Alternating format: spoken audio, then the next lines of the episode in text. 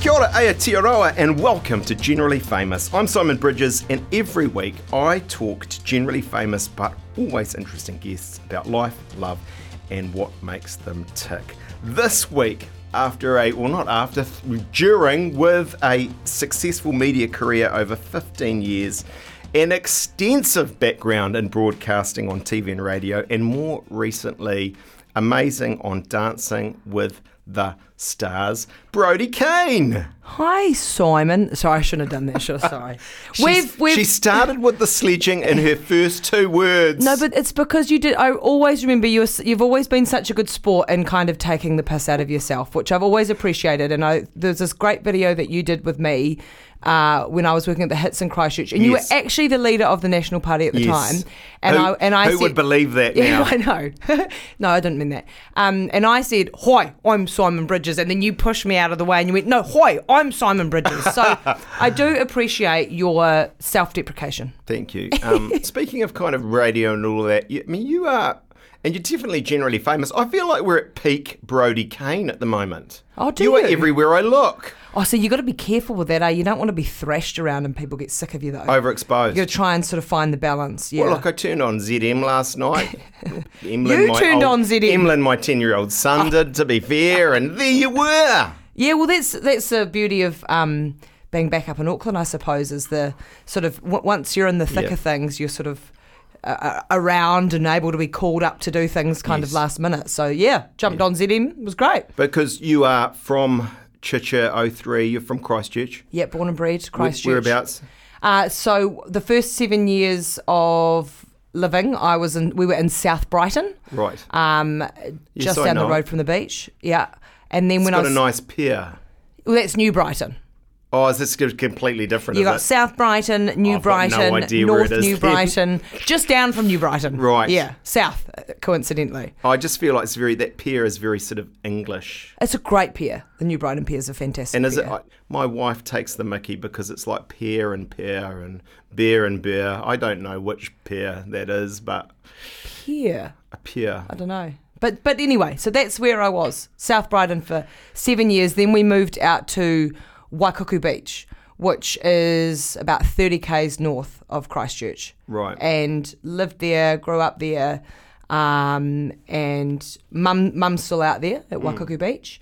Um, so it's but Waikuku's like home. Wonderful. And I may even be wrong about this, but I'm presuming you went to the famous whatever it is Canterbury Broadcasting School or something. No, I actually went to university. I went what? yeah, I went to Canterbury You're University. educated. Yeah. What have you got? I've got a bugger all in Right. uh, political science Oh, of course you have. and mass communication. Actually, I've got one of those too. Yeah. And then I got a postgraduate de- degree in journalism, which was under Jim Tully Yeah, there as well. It was sort of a bit of a legend. Yeah. yeah. So, say um, where he's probably still around. and He absolutely Hopefully, he's going to listen to this. It's a new. That's a new subscription. Subscribe now. Generally famous. No, uh, hashtag. Jim Tully's got quite high standards. Oh, you, you're just like, uh, let's have it out right now. You're a little bit passive aggressive with me. I feel like whenever we meet, there's a little bit. That's political, isn't it? It's because you're sort of tribally Labour or something. Well, And I just of, like and I- you just basically you're just stereotyping me as a Tory. well, I just feel like you're the kind like, but you got to give politicians shit. You're politicians. Oh, you wouldn't with Saint Jacinda. You'd be all over. No, you. I, I would. I, I would. I'd. I'd give her a. You know. I'd give her a yarn yeah. If she needed a yarn. Okay, so yeah. I just need to not take things so personally. Yeah, I think so. Be less of a pedal. Yeah. Okay, so so you did that. So you're Jacinda's actually, al- obviously also a little bit cooler than you. Like she's DJ'd and stuff. You know. Like have you so have you got on the decks I think you need. To, I think you need to get up to speed with where Auckland's at at the moment, my friend. It's things have moved on a little bit. have they? Yeah, uh, but look, let's not dwell on that. Um, and so, so you did all that. You're overqualified, and then you come out, and then you're in the, and then you're in the media game. What's your first gig? Job so, role. so the first job that I did, so I finished uni at the end of 2007, moved straight up here to Auckland and um, jumped into the Radio Live, as it was then, Right. Radio Live newsroom. Yep. Um, and that was in like uh, the basement of one of the old MediaWorks buildings on Ponsonby Road. Yes. And yeah, I do vaguely remember. Yeah, that. it was Yep. sort of like you entered through this back street um, to go in there, and so that was a small team. Um, And you was- were so you were news. You were a young news. You were sort of jack of all trades. Uh, Juno? Well, the second day on the job, it was such a small team that you were just absolutely thrown into the deep end. So the second day of my first job, I had to go to the depositions hearing of the Kahui twins murder investigation. Mm-hmm. So, and I and I remember um, Kevin Hercock, my boss at the time. Oh yeah, my, my wife used to work with Kevin.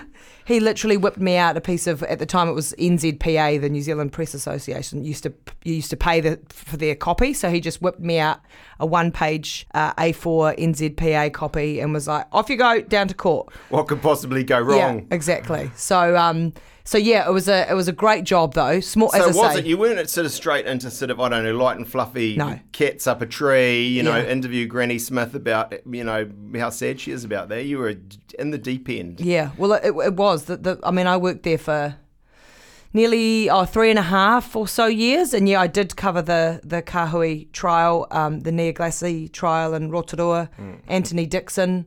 Um, I went down to Napier when um, the Napier siege happened. Yes. Um, so yeah, th- there were some massive stories that I covered, but then I did also get to do. Like, I remember actually, I remember getting sent to Fashion Week in my first year as a journalist, and I thought that that would be really exciting. I was like, oh, okay, all the cool people and ex- and stuff, and you know, agonising over what to wear.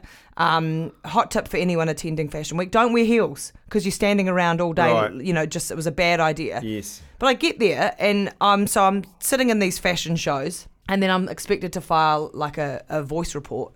So you'd usually write a sort of a third, you know, you'd be like, th- th- th- there'd be an intro, and then it's like Brodie Kane is down at Fashion Week, and you'd be like, blah blah blah blah blah from from Fashion Week for Radio Live. I'm Brodie Kane, but I was like, what do you, what am I supposed to say? Like, what is a The radio? frocks are looking good yeah, today. florals and spring, you know. Lime and blue. Yeah, I had no idea. I just sort of looked around to see the who's who of who were there and sort of faffed my way through a couple of voice Because, reports. uh, like, you know, I'm supposed to be careful what I say here as a 45, almost 46 year old uh, guy um, with my sort of demographics. But, like, you were looking very glamorous today, I think. this is just this is the run of the mill. Yeah. This is- You didn't even you didn't even try this morning. No, you I knew it was a you knew it was a chat with the Bridges. You're not going to mean. Whereas if it was just Cindy, you sort of you know you would have But we'd really. be going partying, to, wouldn't we?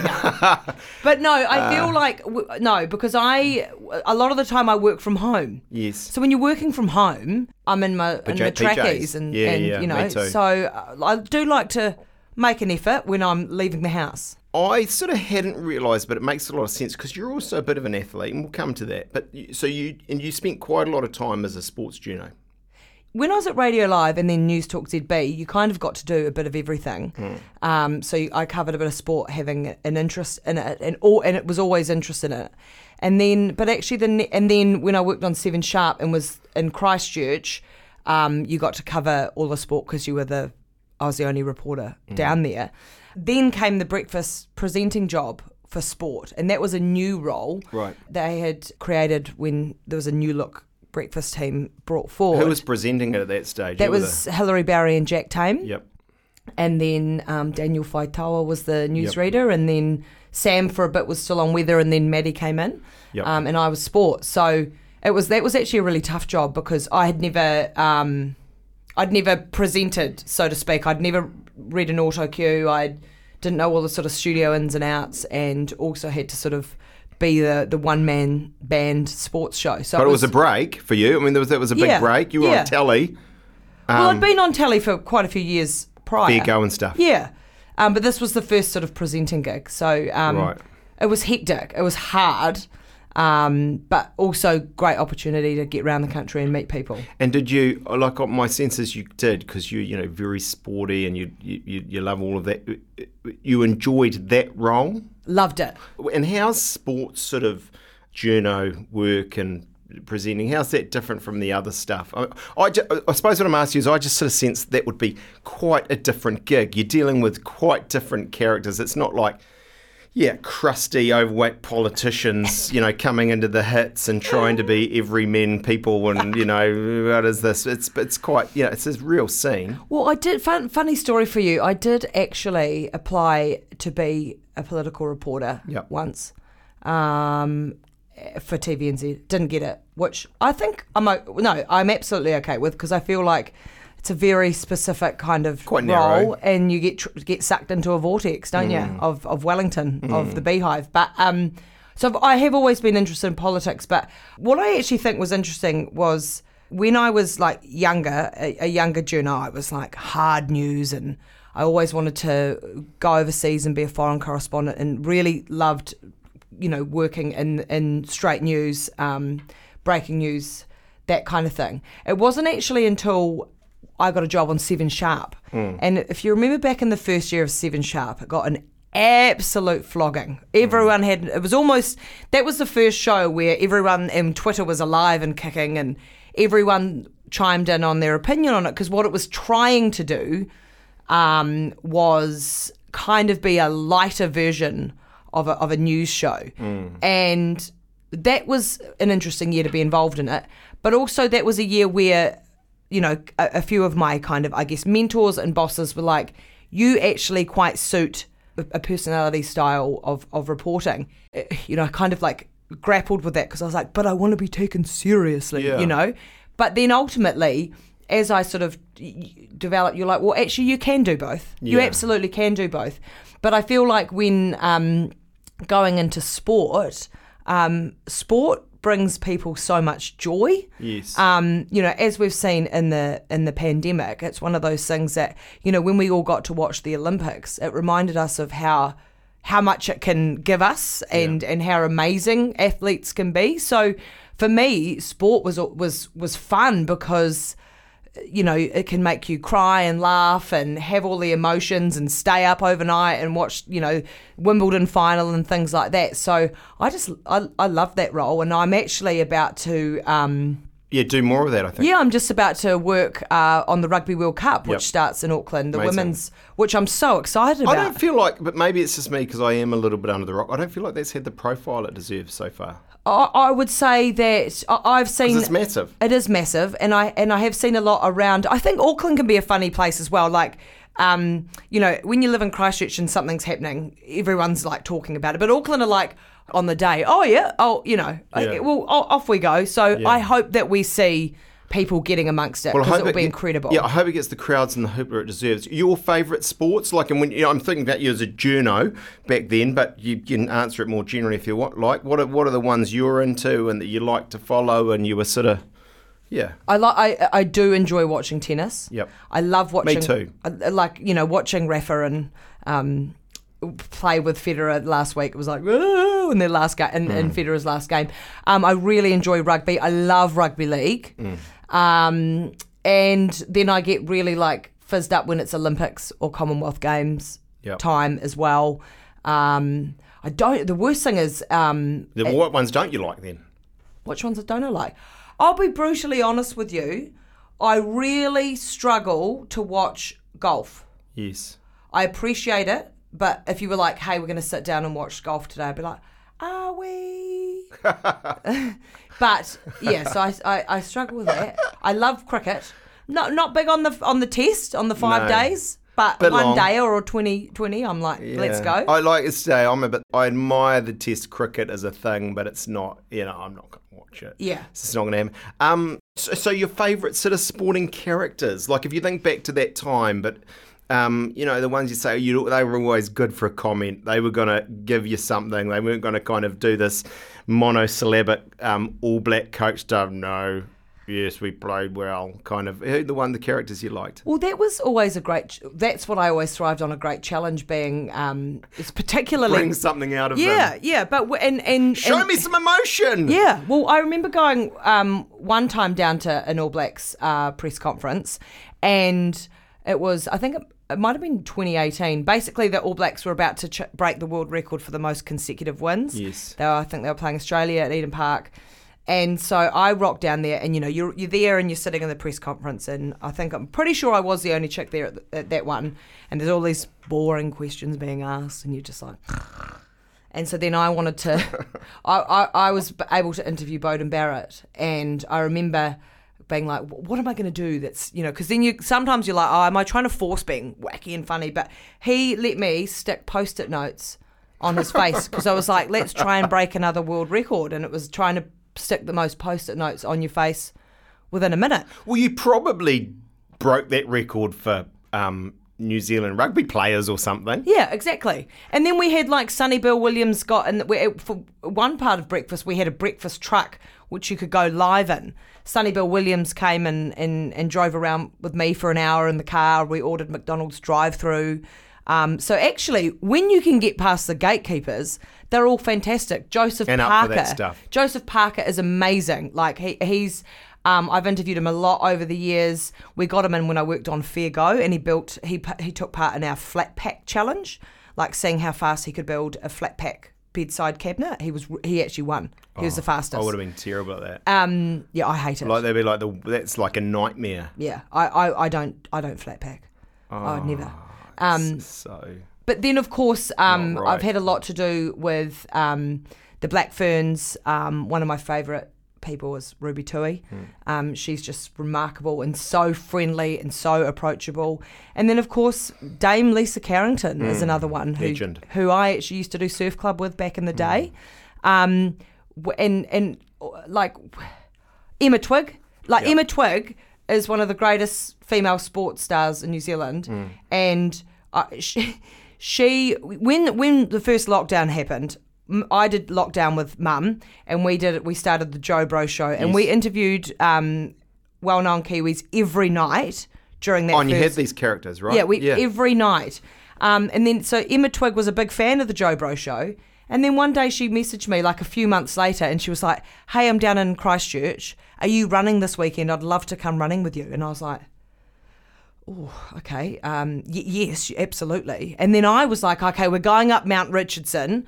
Da da da da. She's like, Oh gosh, I've Googled it now. I'm really nervous. And I was like, Look, um, I can assure you, you've got nothing You'll to be worry about. Yeah. Yeah. So she came running with us, and now she's a good pal. And Oh, she that's came amazing. back to my house, and Mum cooked us breakfast. And Fantastic. I actually think we've we're very lucky here in Aotearoa that we have, like, our sports stars do remarkable things, yes. but they're just human. Like they're just like Extraordinary, us. but they're ordinary. Yeah. You know, they still go for a poo. They do Oh all my these gosh. things. They okay, do, moving right do. along. Sorry. So anyway, the picture I'm getting is that you, um, by this time, you're actually a really experienced broadcaster and journalist. You know, you've been on Fair Go, you've been on Seven Sharp, you've done the breakfast thing and so on. And if you look back on the um, legends of broadcasting and presenting and so on you work with, I mean, who are some of your faves? Oh, people that I've worked with. Yeah, yeah. Well, Yeah. I mean, it doesn't have to be, but Well, one of um, one of my f- favourite journalist and also a good friend, but was also such an incredible mentor to me was Ali Moore. And Ali, I remember, took me out uh, a couple of, on a couple of occasions when I was about to start working in front of camera, and taught me how to do piece to cameras. And um, taught me how to look look down the barrel of a camera and, and stuff like that. So she always took the time. Um, I was is, actually is there an art to this though? I just you don't just kind of look at it. well, basically, okay. Oh, well, yeah, no, I will share this. So I'm like, is this a trade secret? No. So she was basically like, look through the camera like you're looking at your closest mates. You've just come home from work and you're telling them about your day. That's the kind of warmth and engagement that you want through the camera. So instead of looking at the camera, you're imagining a whole bunch of people sitting there listening to everything you, you you've got to say. And so she was also like, you know, don't be afraid to take them with you. So that was sort of more of a different style than your, I guess, six o'clock news, where you do have to just pretty much stand there and deliver. But you know, take the people with you and, and encourage the camera to follow you, follow you and and stuff like that. So I always took that as some of the most valuable advice. and she didn't have to say she didn't have to pull you aside and give you a bit of that. And No. it was an act of kindness. But I was really lucky uh, when I my first job at TVNZ was actually as an associate producer on Q and A. Right. So I worked on that for a year. Sounds very earnest and serious, Brodie Kane. Yeah, it was. Oh yeah, it was very serious. Um, I do actually. Did you have a clipboard? I actually remember this is quite a funny story. Um, John Key was the prime minister at the time, and I, I remember he was coming in from for an interview, um, in in the Auckland TVNZ office, and I was actually quite hungover, and he was. Which like- doesn't happen often. no, no. But I, it was one of those nights where I was like, I'll just have a couple more, and then you wake, and then you, you know, it was silly, foolish, anyway. And so then I go go downstairs to greet him in the lift, and I was like, I actually still think there's alcohol coming out of my pores. So I was like, he walks in, I was like, Good morning, Prime Minister, and then sort of almost tried to hold my breath, and he just sort of silent looking, and he's like, Big night. So most of the time, completely professional, couple of slip ups along the way, but he was always a good sport.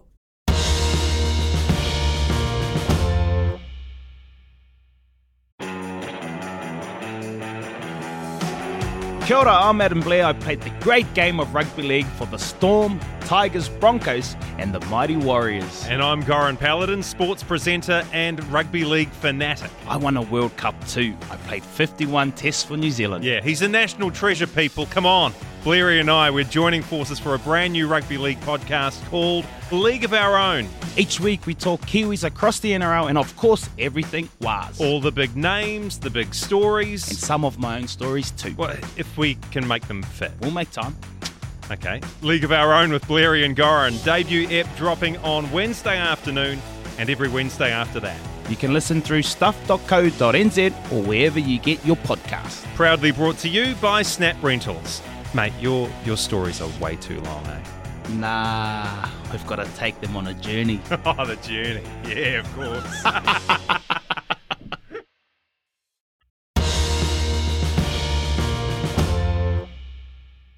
And so then, of course, you're at the Hits Christchurch or the big anchor or whatever we call them. and um, how long was that for? Oh, COVID's really mucked my kind of sense of time and years. Feels I like it was a while, it, was, though. It was like two and a half Right. years. So I went down there. Um, I've as you know started in radio. Have always loved radio. Went down there, took the job, took it as a challenge because Yep. the the show.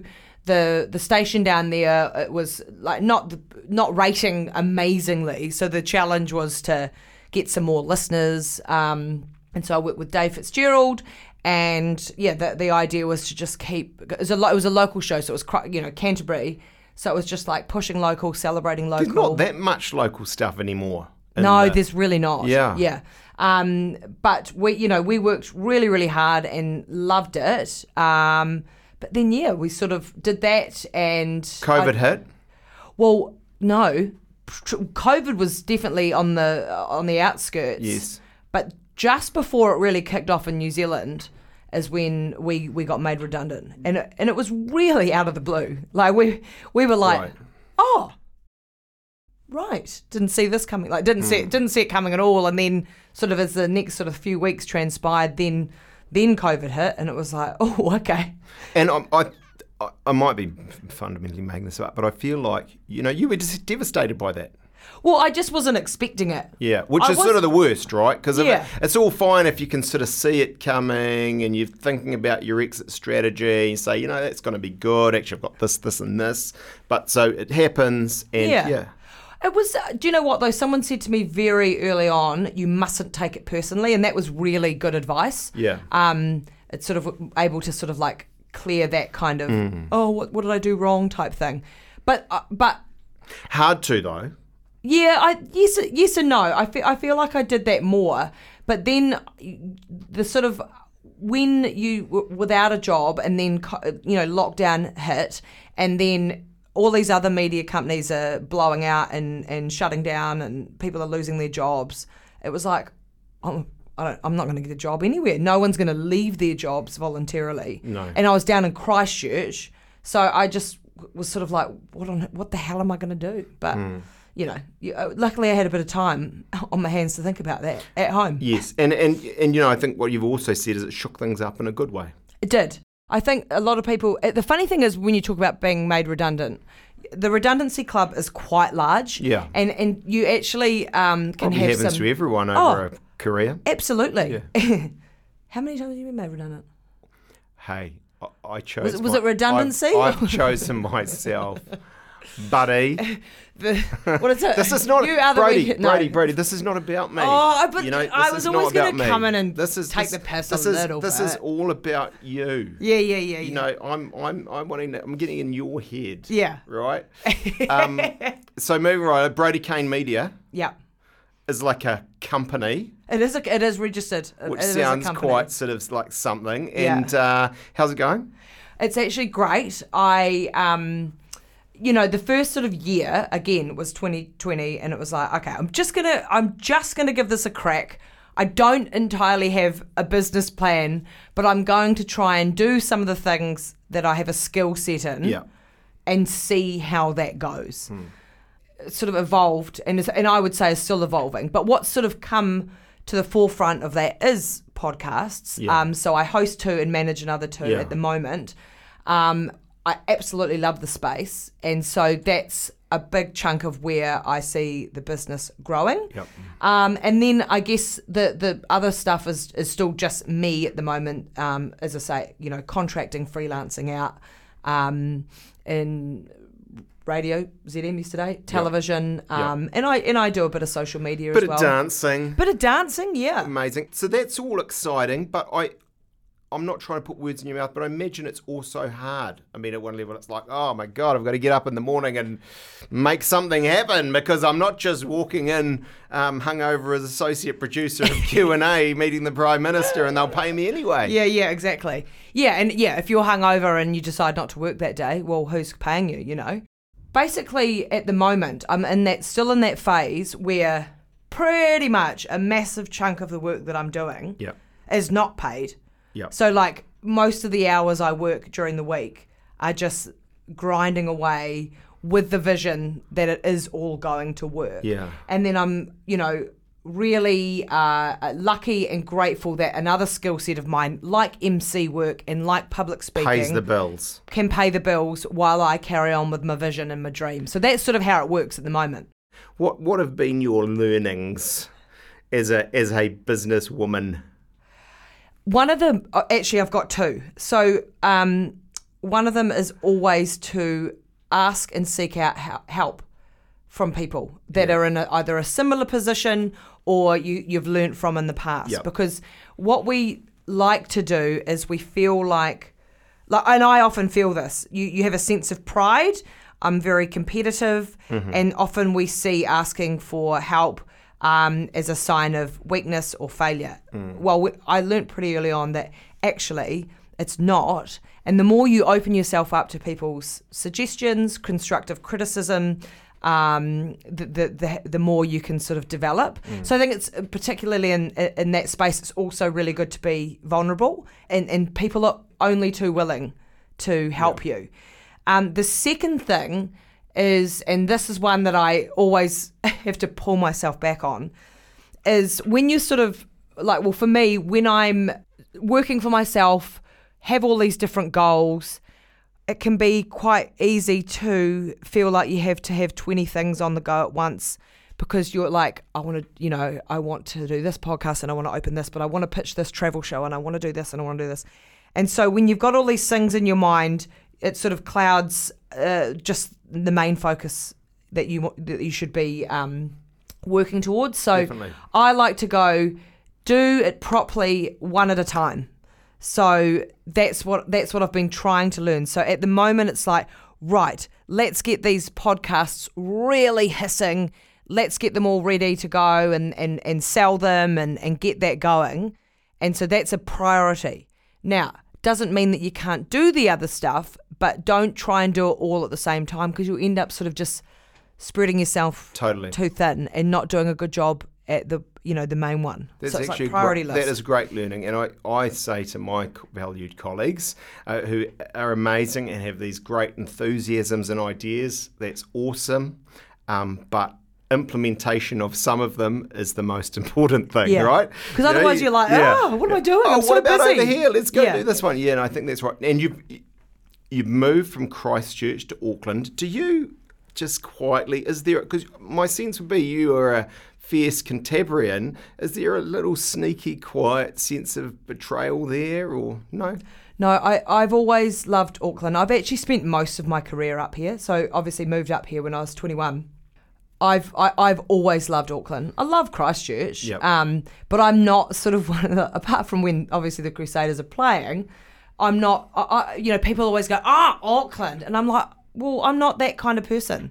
I and I have think- moved. I have moved from Christchurch to Auckland so many times. And so I think the parochialism has um, is not what it was 20 years ago, is my sense. I feel like people are less parochial around New Zealand. I don't know. I feel like as well, m- most people that will sort of comment about it uh, haven't lived in Auckland or, No. or whatever. But for me, I, it's a great city to live in. Um, and, and it's where I want to and need to be right now. So What, what do you miss about Christchurch? my appearance. Yeah. Um, I miss the I miss running in the Port Hills. Yep. I miss the dog. I miss my friends down there, but I, but I don't, and I I miss the. I had quite a good training lifestyle down there, so I had a really great bunch of mates that I'd train with and stuff.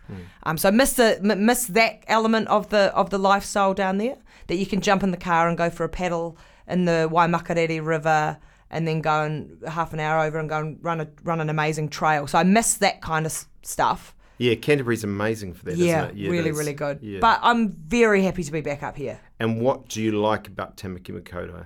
I like that all my best mates are here. Yep. Um, I love that it's a, a busy, vibrant city with people getting on and doing it. Yep. Um, and I and I because I love the hustle. I love you know meeting people and and connecting and all of that. I love the beaches. The beaches are beautiful. Um, it's got a good vibe. I mean, I'm not saying it's perfect. You know, there's a there's a lot to it that um, is you know, a bit cooked, traffic and only one bridge, and now it gets too windy, and it's like, sorry, you can't go over there. But you know, in my kind of line of work, it's a great place to live, and um, I mean, it's a miserable day out there today, but it's not cold. Like it's better climate.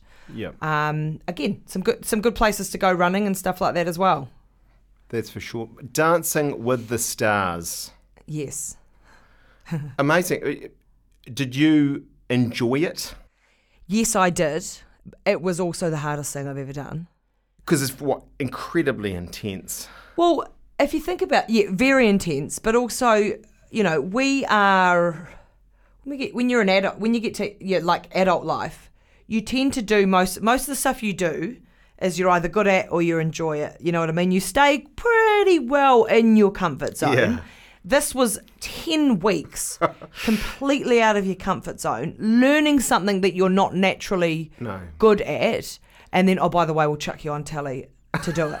Eh, you know, so so me, I, I mean, I was I was really I was really fit physically Yes. when I went into it because I'd been training for the coast to coast, but so that that element. But I presume I'm making a massive presumption here, but you know, my sense is you're doing all that kind of athletic work, you end up being not that flexible. Oh, then- yeah, yeah, yeah, And then you're sort of, and then you're meant to be kind of touching your toes and Yeah. doing pirouettes and all this sort of stuff. Yeah, my hip flexors are absolutely shot. So yeah, that was always a challenge. But it was the mental challenge actually. But also, yeah, you and, and it was just this this weekly cycle of emotions that you knew were coming. So you'd you'd build up to the live shows and you'd be like, Ugh, like, oh my god, what, what's going to happen? I'm going to fall on my face. I'm going to fall down the stairs. You'd think about all that kind of stuff, and you had practiced your rut- routines so many times, but for Yeah. whatever reason, you'd be like oh, oh, what- what's the first step? You know, just all of the all of that kind of sheer panic. Um, but it was, and and then you then someone would get voted off. So on Monday night you were Like, you were furious and sad and emotional, and then you'd had no sleep. But then you'd get back, and then on Tuesday you had to learn two new dances. And by your own estimation, how do you reckon you went? And would you do? Um, would you change anything about what you did? No, no, Do not not at all. Uh, Yeah, You gave your best every time. Yeah. And actually, it wasn't until week five, because it was a six week, it was a shortened, usually they go for 10 weeks, but this was a shortened season. That's why we had to learn two dances every week. But uh, it wasn't until week five that I actually reflected on the fact that I had quite significantly improved because you just as I say in that cycle you've just thought you've nailed a dance then you forget it and you've got a new one to dance so I wasn't really paying much attention to whether I was improving or not I Was, you're just sort of in survival mode Yes. but it was actually when uh, yeah when we got sort of to that business end it was like actually you're actually doing quite well Yeah. and then it was like it was getting closer and closer to potentially making the final and being like, am I going to get to dance to Proud Mary? This could actually be a bloody thing. Yes. And then it was. And then it was like, okay, this is unreal. Amazing. Yeah. So it was it was an incredible experience. I would say to anyone, um, if you're going to do it, do it, but it completely takes over your life. I I've said no because I'm um, relieved at that. Yes, for my that's and that's why I said no. Yeah. I just think of all the because you are right outside comfort zone. I can live with that, but I just feel like one should stick with the several things they may be possibly okay at, and not kind of move into areas where you know you're not good at. I have a question for you though. Yes. Do you think you'd be better than David Seymour? Um, I mean, you wouldn't twerk, surely. Boss, no, I don't know that I would. Yeah. I think I'd be a bad combination of unfit and inflexible and just wooden. And, And people would laugh at you. Yeah, and you know, as much as being a good sports orchid, I don't need that No. shit anymore. I, I, You I, know, I, I'm pleased for you. my parents wouldn't. My, my, you know, my my kids and you know relatives would enjoy it. No, I don't know about it. I, I don't want to get too serious on you, but I feel like um, because in addition to all the fun stuff, you know, you. You got a master's. You, No, no you know- master's. Oh, yeah, well, Double postgrad, major, whatever. You know, postgrad. did a, a, a bachelor of arts in politics and communication studies. Um, I mean, what do you make of the current media environment? You, and I, I just ask because you've been through lots of it, and then you're out on your own now in a company, a small media little outlet that's you know doing a cool job and some yeah. So what's your sort of Well, I mean, uh, uh, it's interesting because I've kind of had this conversation a couple of times this week with us being in a very fascinating period of time where some people are calling it the democratization of media, whereby anyone that's got a phone and a TikTok account or an do it. Instagram or it can be can, can can sort of do it. So I, I feel And like- can I just add in there and then let you go at it? On the other side of it, and I'm not being political here, I just, you've got RNZ and TVNZ potentially coming together in this massive wildebeest of a thing that's going to kind of, you know, run the show. Yeah, and I, I sort of feel like I feel like we're in a, a, a an interesting time where there's a massive saturation of information and misinformation, and everyone wanting to be um, someone. There are people on TikTok that do not have journalistic qualifications No. that are like doing their little, holding their little microphone and They got a view. analyzing things And Yeah, their yeah. own facts. Yeah. So we're in a, a, an interesting stage. One thing I have really been kind of, I guess, concerned by is particularly through the pandemic is that is the relationship that the public has with I guess let's call it the mainstream media.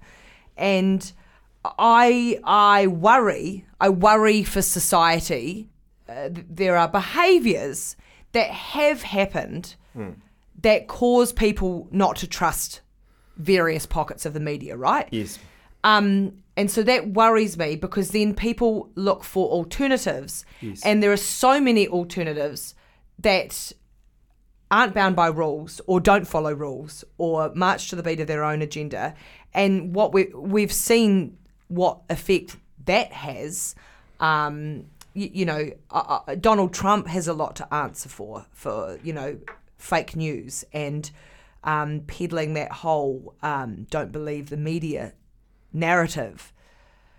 And then sometimes I get front- frustrated when the media is a dick, and I'm like, "You're you're not helping yourselves." But then I understand the pressures of media companies by like the powers that be. We've got to sell ads, we've got to sell clicks, we've got Gotta to do keep this. going. And so the poor old journos are, are caught up in the in the shit of um, their big companies who who need return on investment in that, pressuring for for more papers to be sold, for more ratings. So it's uh, it's a worrying time, but I feel like I- I feel like we're sort of at almost at a peak of like there's just content, content, content, content, content, content, and I think it will all settle.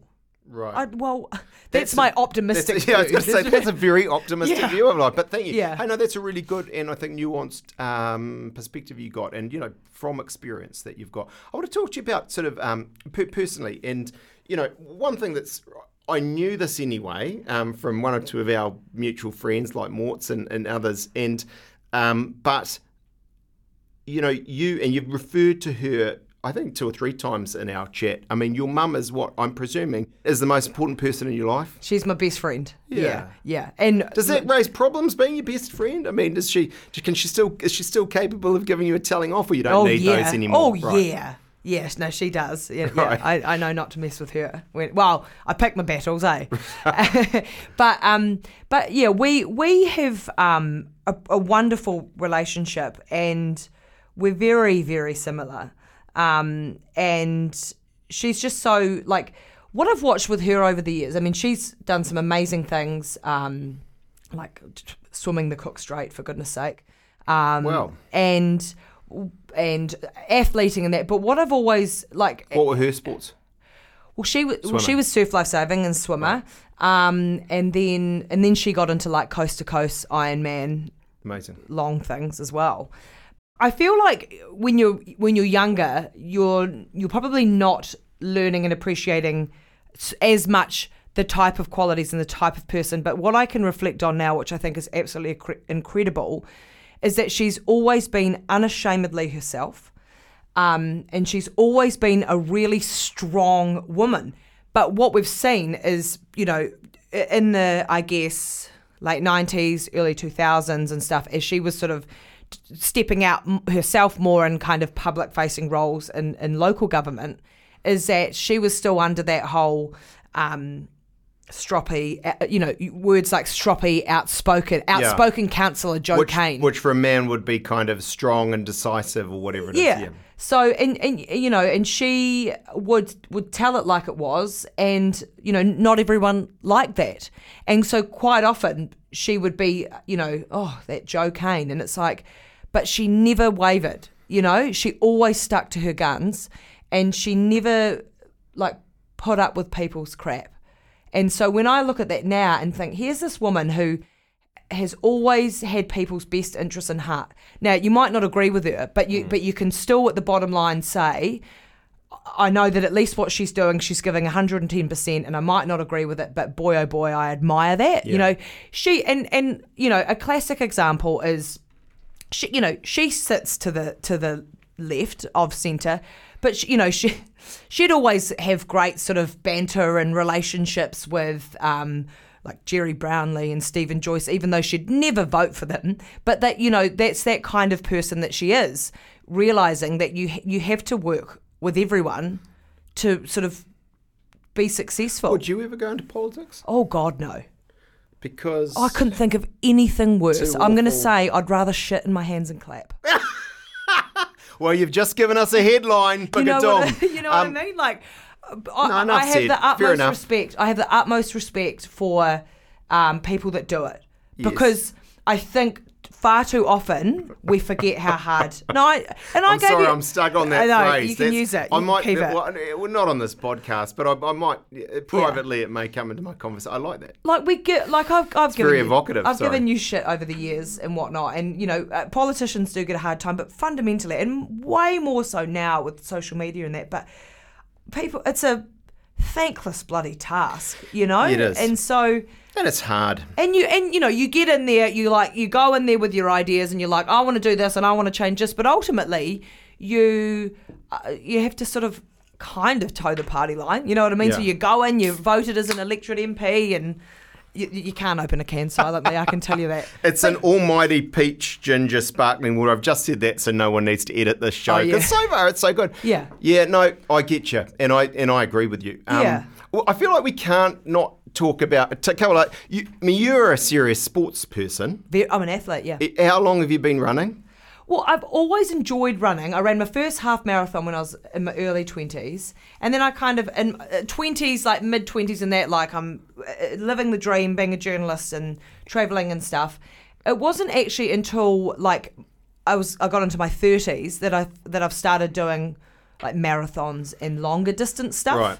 So I don't know. I, I, I just, I just caught the bug really. Best time in like a marathon or half that you're proud of? Um, the the f- fastest half was an hour 50. it's good. and the, and my first marathon is still my fastest, which was four fifteen. cool. Um, Fantastic. But I've morphed away from giving a Sure, sure. toss- toss no, no, but I just was but- just interested to get a sense Yeah, of where yeah. we're at here. Yeah, yeah. And um, and so why do you do it?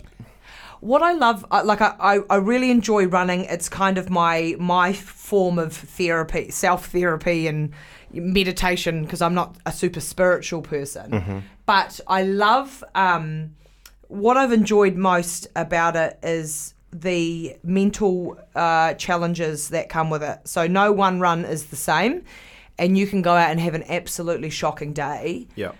the minute you finish though you will always feel okay and you will always learn something from it and so what i love so much about pushing the boundaries with some of these kind of ridiculously long challenges and that that i'm doing like the kepler challenge in december Amazing. is What's that like? Sixty k's? yeah Amazing. yeah is that it teaches you more about yourself that you can then pass on into other aspects of your life so the the the, ha- the hard days, the good days, the preparation, the looking after yourself, it all passes over into other parts of life. So that's what I love about it is the mental toughness it can give you. I'm uh, like there's 17 things I want to talk to you about, but we're running out of time. I, one, uh, I, I'm just going to refer to it, and I'm not even we're not even going to go there. But like one thing I was interested in is that you um you were in the territorials. Four years. Yeah, amazing, and you enjoyed that. So says, me, I'm only going to refer to it, but Yeah, you- Lo- absolutely loved it. Great time. Um, went to Brunei, did a jungle exercise.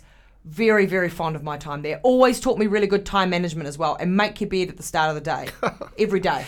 Good life lessons. Um, I there's no sort of um, there's no perfect way into this. So I'm just going to ask you because I've seen I've seen you ha- you have been quite candid about some of the stuff before. I mean, and no one necessarily needs a boyfriend, girlfriend, partner, or anything. But is there a Mr. Kane in your life? No, no. Um, and and you, you told Women's Weekly uh, probably quite a while back. God. Look, look, I'm- this is my eight minute Google search. yeah. Oh. Quote: I've been single for thirty years. End quote. I mean, what you got no time for dating? You're sort of not. Do you know the worst? Do you know the worst thing about that interview is that I joked about that at the end. uh, Like the interview was not even And supposed the to be about that. put it in. and that was the headline. I mean, well, of course, at that time, it's like, of course, I've been single for thirty years. I am thirty. I've like, oh, anyway. Basically, what's the deal with that? I'd love to meet someone. Yeah. I just haven't. Yeah. Um, and that's also fine though. Like, it doesn't define me. I'm not like, oh, you know, people, society is like, oh, have you found a nice man yet? And I'm like, nah. Jeezy, but you know, and but the worst thing is Simon is that as you get older and you've become so used to your yourself and your independence, And those long runs. the lo- but the standards are only getting higher. So I think people probably assume that the longer you're single, that your standards drop. Oh no. So No, if, if- agree if with some that. If some lovely fella is going to come Yes. around now, he's going to have to be fantastic. What what would you like? What would give me some attributes here? Um, he would have to be kind, respectful, Yep. but also at some in some level intellectually stimulate Yep. me. You don't want a doofus. A doofus. You don't want a doofus. Well, you just want someone that you a- can have a- can't hold a conversation with you. Yeah. So someone and someone that is comfortable with you being a strong woman and not intimidated by. Well, that was what I was going to ask you because I. I would, I would think right that would be because as you say, your standards get. I think that's right. The standards get high and rightly so at one level. But you know, do you think you would be intimidating to I don't know Jim the plumber or Steve the accountant because you're smart, you're strong, you're high profile? I, I wouldn't be surprised. I mean, let's not just say, let's not just pigeonhole Jim the plumber and Steve the um, electrician. Sure. But, you know, Anyone. Terry the chief executive might also be intimidated. You know what I mean? So, Yeah, totally. Terry the chief executive.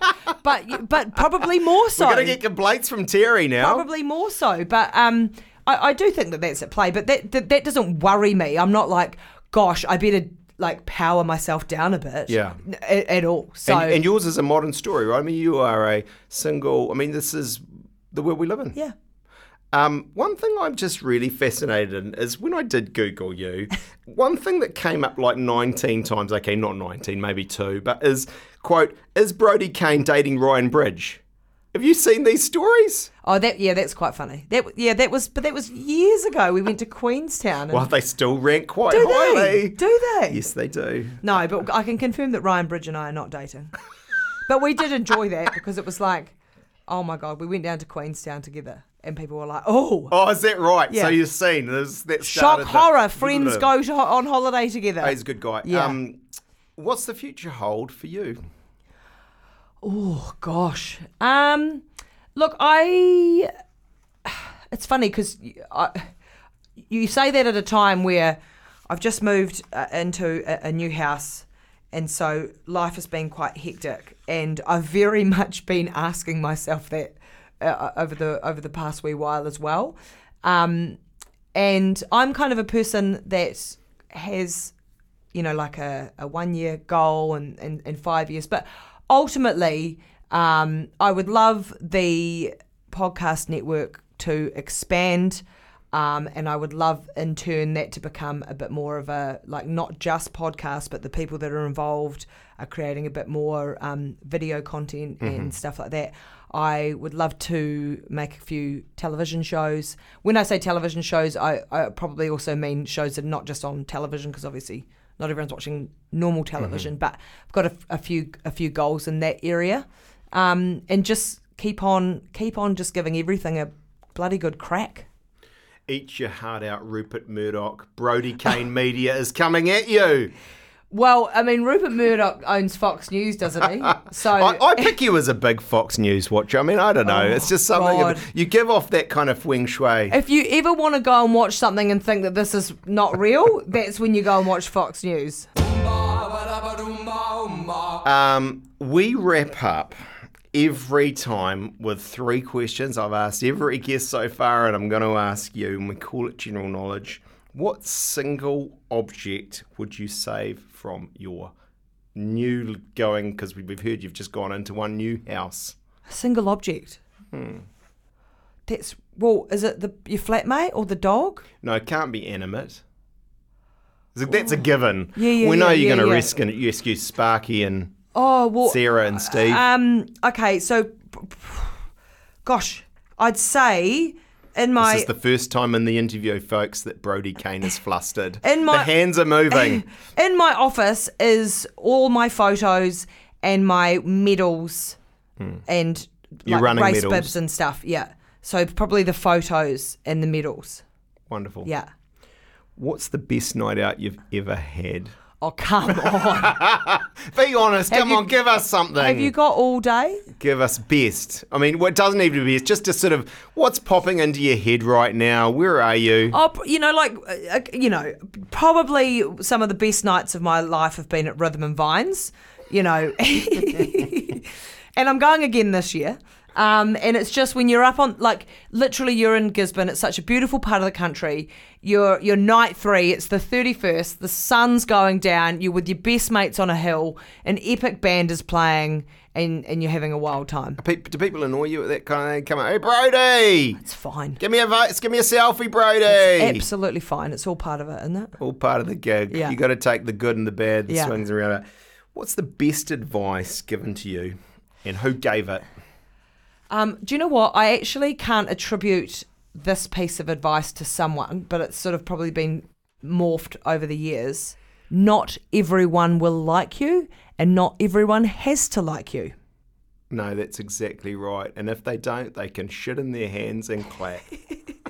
But you know what I mean, right? We, Was that it? Did I get that right? Yeah, but you kind of used it in a in a weird way. So you've got you've got room to You don't improve have there. you don't have IP on this. Yeah, I do. But no, I just mean that we we spend so much time seeking the validation of others, often people that we don't even know. I also appreciate that I'm not the kind of person that everyone wants to listen to or watch or anything, but that's absolutely fine. So once you can sit with that and Yeah. not worry so much about that, and then um, have your pile, your your how, how how much swearing is allowed on this? Probably not Oh, no, not the F all word, right. eh? I always like to have. I mean, there's there's probably one worse than that. Would prefer you didn't use. I always have what I like to call a um, a zero fucks pile.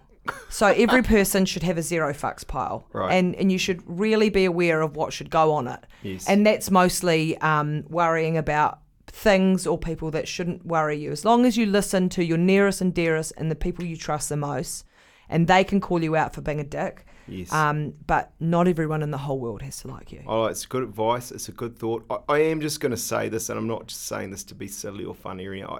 I, I, I'm predicting now.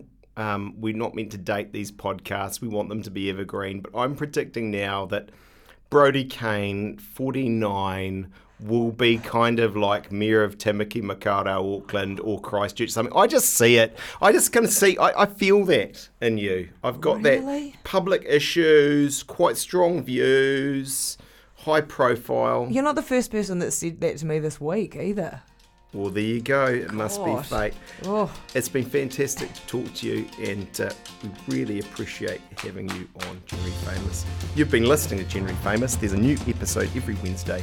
You can listen to them all at stuff.co.nz slash generally famous, wherever you get your podcasts. In fact, if you follow us on Apple, Spotify, or any of the podcast app, apps, in fact, you'll get the latest episode automatically. Sounds good, right? Thanks to my producer, Chris Reed. I'm Simon Bridges. I really appreciate you listening.